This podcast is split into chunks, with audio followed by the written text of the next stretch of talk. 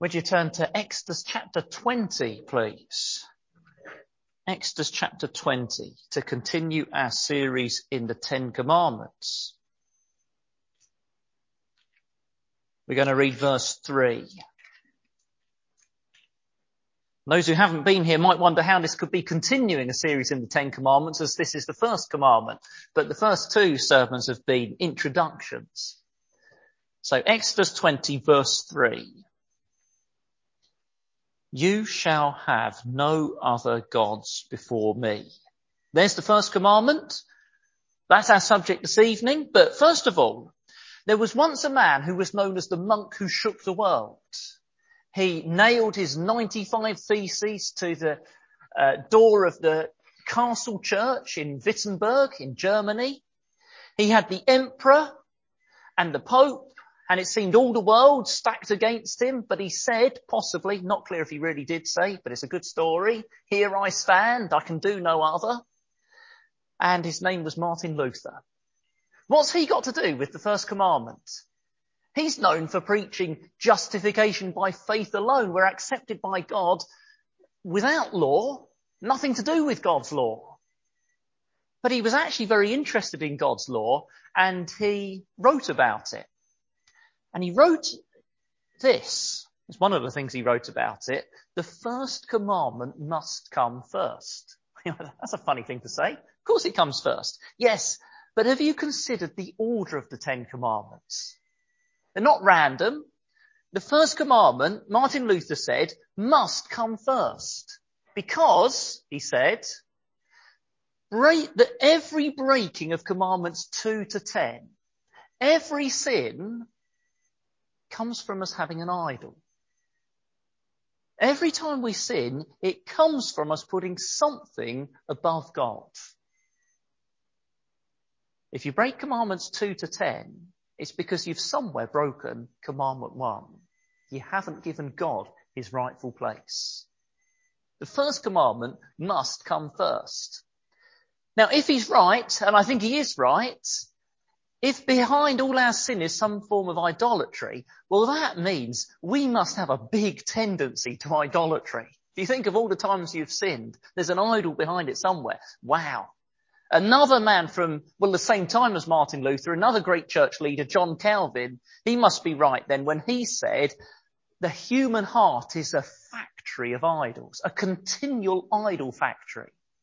You know, think of a factory and all of the things going out on the conveyor belt. I suppose they didn't in John, John Calvin's time, but anyway, there must have been some sort of factories then. And he said, well, think of that. Our heart is just continually producing idols. And it also means this, recognizing our idols must be a vital part of fighting sin. So my aim this evening is to help us to recognize our idols to get us seeing what gods we have that are not the Lord. So I'm not going to be providing general information on the first commandment. I'm not claiming I'm going to explain and thoroughly examine it all this evening. We covered it in home group. Those of us who go along to home groups.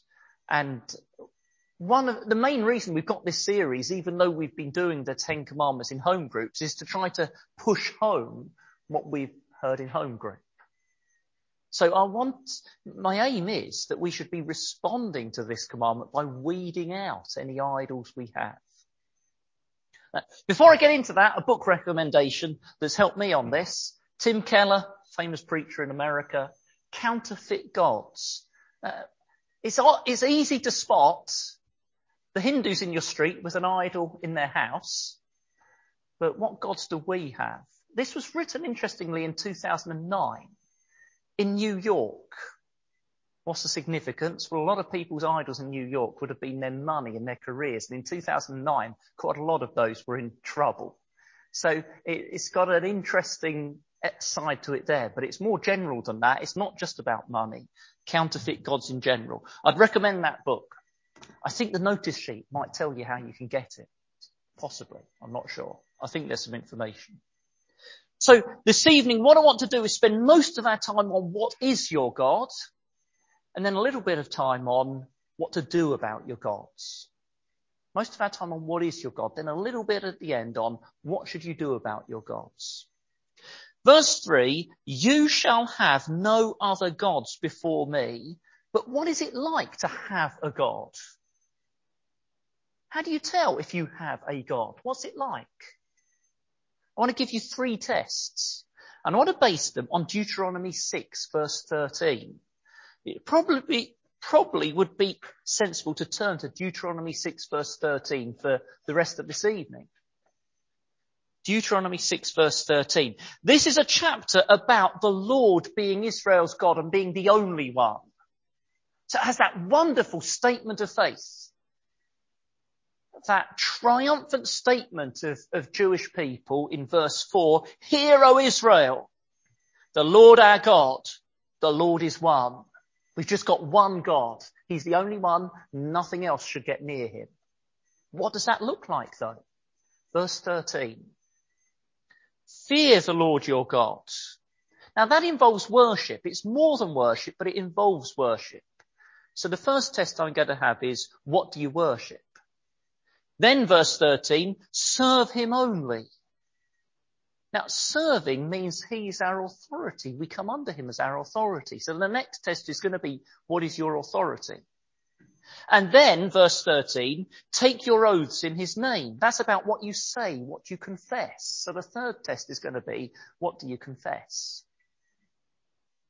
They're not the only tests of what your God is, but they're the three we're going to have this evening. So, first of all, what you worship. When Satan tempted Jesus, he wanted Jesus to worship him. What did Jesus do about it? Well, he quoted scripture. And he quoted this verse. You might not notice that or recognize quite at first because often in the New Testament they're quoting the Greek version of the Old Testament and some words are a little different. So Jesus quote said, Worship the Lord your God and serve him only. It's Deuteronomy 6 verse 13 using a slightly different version. We're to worship him only. The Psalms are full of only he is worthy of worship. Isaiah is full of look how ridiculous your idols are compared with the Lord's. How silly to worship them, worship him. It's easy to show that we must not engage in the worship of other gods. It's easy to show, don't get involved in Diwali. Don't engage in ancestor worship if your family expect it at a family funeral. Easy to show that. But worship goes far beyond those things. Let me try to show it by giving you an example, by telling you about two people. One was in the tabernacle one was in the desert. The one in the tabernacle was engaged in religious acts, religious acts that God said should be done. The one in the desert was on the run from danger. Which one is worshipping is the opposite to what you might expect. The one in the tabernacle was called Doeg, and the Bible says he was detained before the Lord. Ah, he was there having to do his bit. He's got to get it done, get it out of the way. It's a bit of a, an annoying burden, but let's get it done. David in the desert, well, we read Psalm 63. He's full of desire for God. More than safety, I want God. More than food and water in this hot desert, I desire Him. Which one's worshipping? Well, it's definitely David and not Doeg. Because worship is ascribing worth. Worship is showing what God is worth. Often these things where you mess around with words don't really work, but this one does. Worship is worthship. It's showing the worth of God. And Doeg showed he thought God was worth not very much. Let's just get this out of the way. David, running in the desert, showed he thought God was worth everything. Your God is what you worship isn't just about religious actions. What do you think is most worthwhile? That's your God. What do you put most effort into pursuing? That's your God. So let's get some tests, a couple of simple tests of what you worship, what you think is most worthwhile. I realized I'd become middle-aged when I discovered myself daydreaming about making improvements to the garden. Oh dear, how, how boringly middle-aged. By the way, that wasn't recently. I'm not claiming I've only just become middle-aged. That was quite a few years ago. Yeah, I found myself daydreaming about making improvements to the garden. Oh boy, I feel quite embarrassed about that. What do you daydream about? When you've got an idle moment and there's nothing pressurizing you and demanding your attention, where does your mind go? What do you like to daydream about? That's quite a good test of what you think is most worthwhile, what you pursue. Here's another one very similar. What gets your emotions churned up? Now, I know nothing about fishing, but according to Tim Keller in that book, fishermen know where the water is churning, there's a good chance there are fish below it. And where our emotions are churning, there's a good chance there's an idol below it. Something that gets you worked up sounds like something of high worth to you. Maybe you're wounded because someone has snubbed you and you must above all else have other people's esteem. Maybe you're scared because there's something in your life threatened and it's something you must have. You must not lose.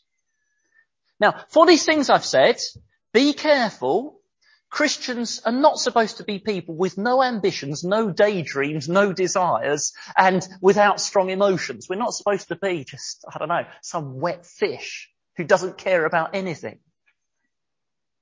There are so many things in God's world that are worthwhile, but not more worthwhile than Him. That's the key. So ask yourself, what do I daydream about? What gets my emotions churned up?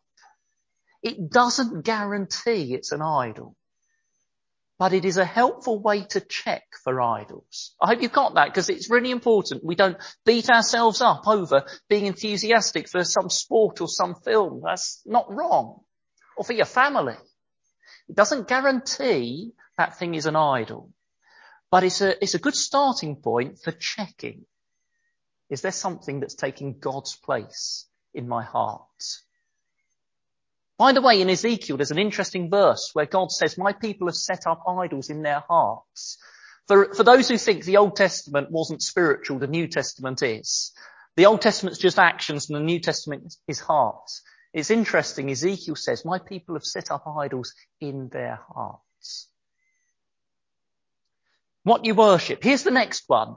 What your authority is. Deuteronomy 6 verse 13 again. Fear the Lord your God. I've linked that to worship. Serve him only. Serve him only.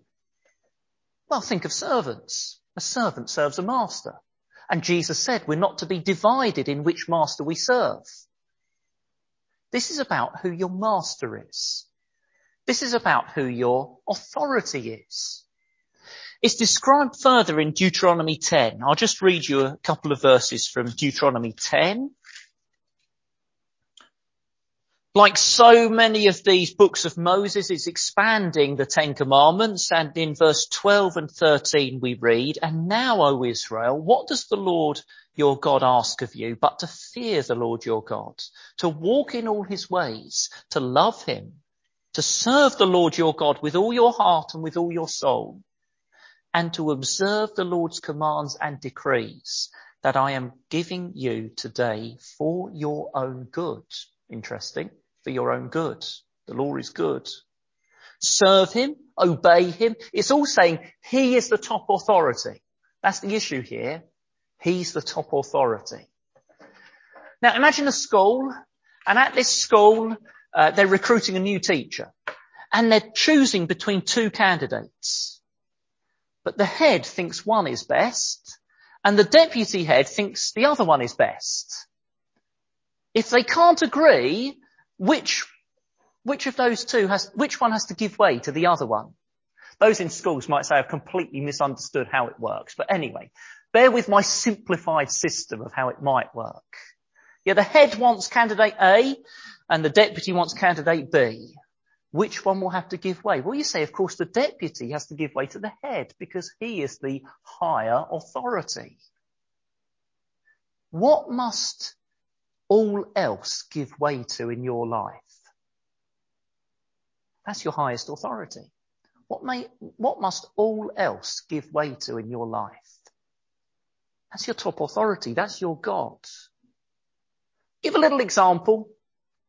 Many years ago, when I was a student at university, having one of those student sort of discussions, uh, I don't know how we got onto it. We were talking about what does the Bible say about slavery? Can't remember how it came up, but there was a bit of a heated discussion about the Bible and slavery. And my friend Daniel said, if the Bible supports slavery, then the Bible is wrong. The Bible supports slavery, the Bible's wrong. Um, this was someone who called himself a Christian, by the way. Now what's he doing? What he's doing is saying my principle about slavery and human rights, that comes top and the Bible is judged by how it compares with my principle. What he should do is say God is the top authority and my principle comes under him and is judged by him. By the way, I'm not commenting there on the rights or wrongs of slavery or what the Bible says about it. I'm just giving an example of someone who says, here's my principle and I'll judge the Bible by how it comes up to it. Instead of the other way round, God is the top authority. So is there a principle in your life? Something you hold to and that's what you live by. And if God's word doesn't fit with it, God's word is brushed aside, at least in that area. Is there a person in your life? And if following God clashes with that relationship, well, God gets brushed aside because you must have that person.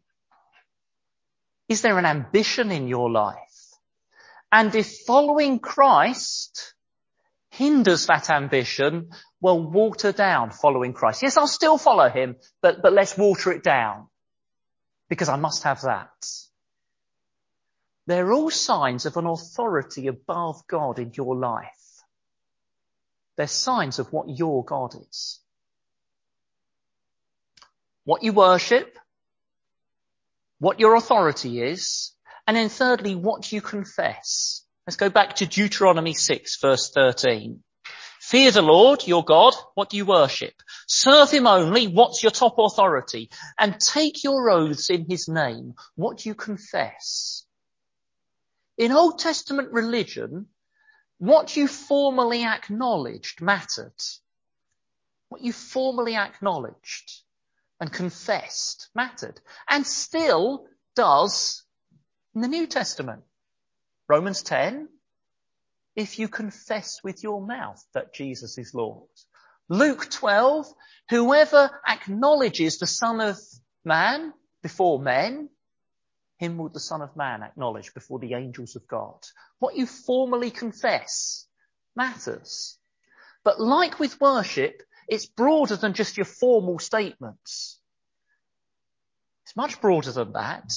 It, what do you confess? What do you like to talk about? There's a good test. What do you like to talk about? Now, it's not wrong to have enthusiasms that you like to talk about. I hope you do. But are there topics that you always seem to manage to steer the conversation onto? Maybe without even realizing you're doing it. It's just where you go.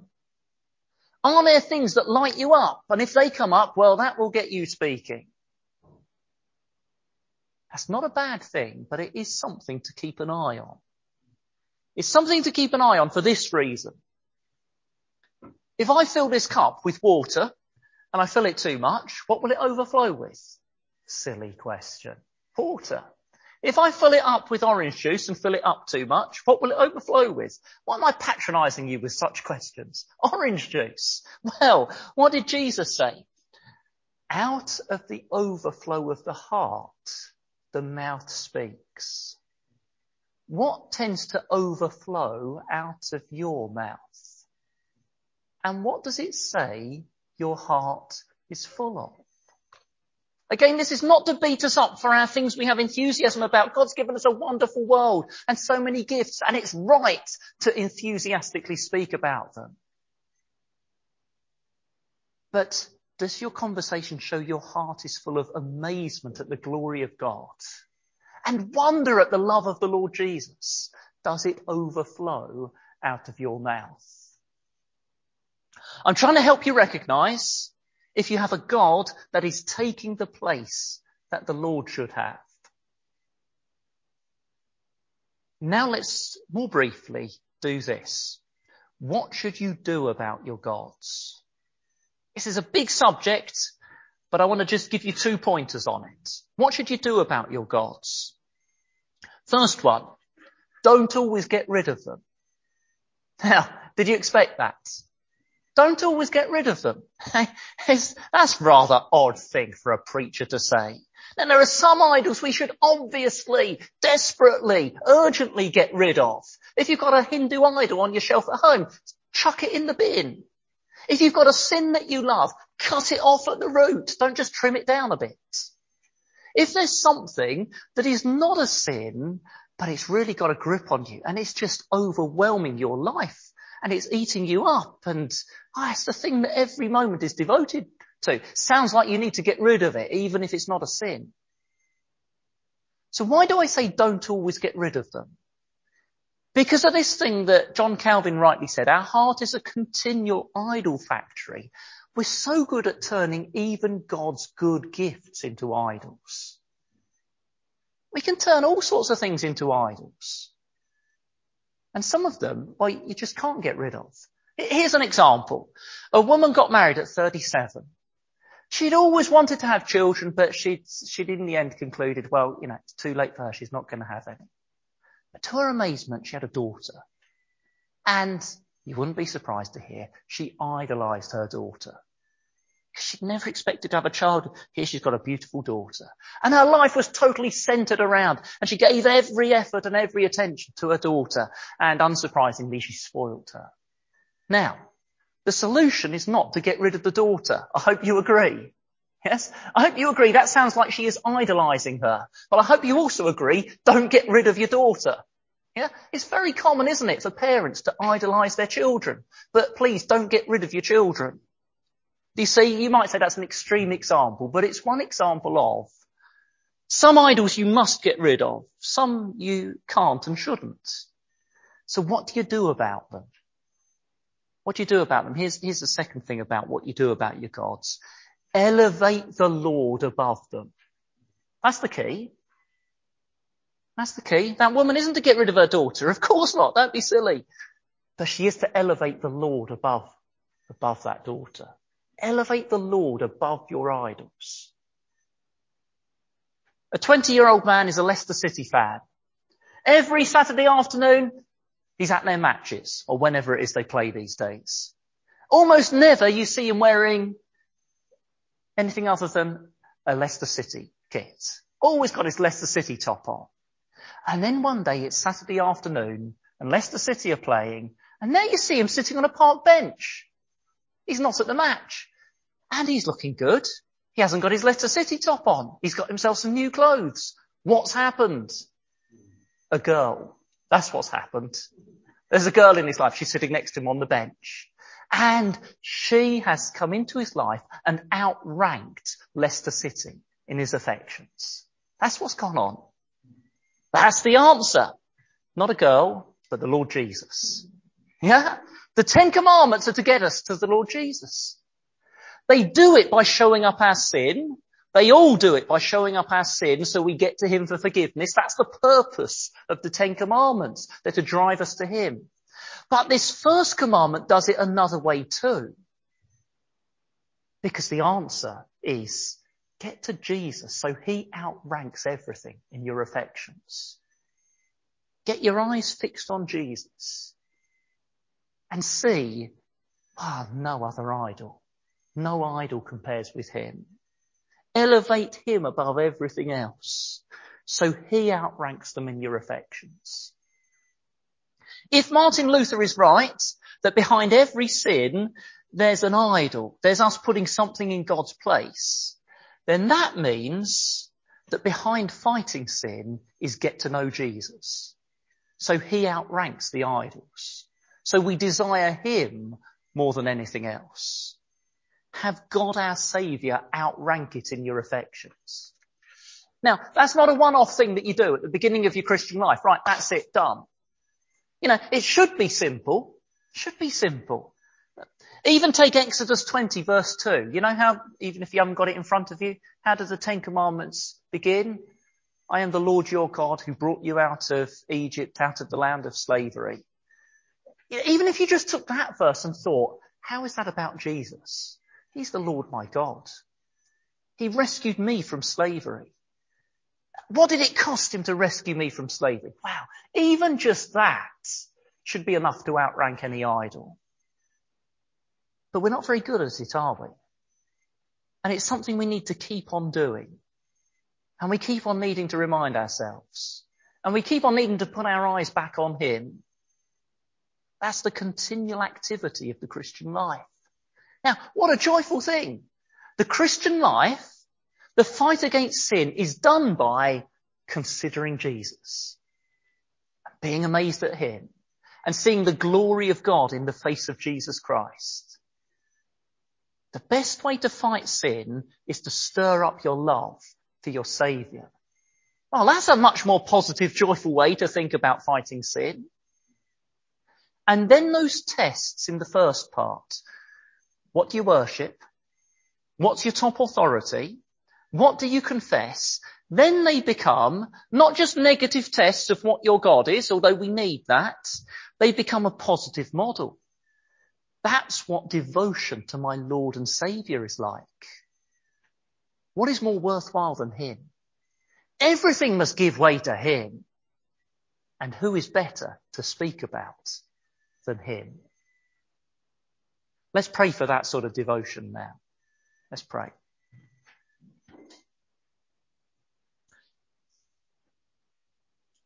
Father, we've just been in the first commandment almost without even needing the other nine.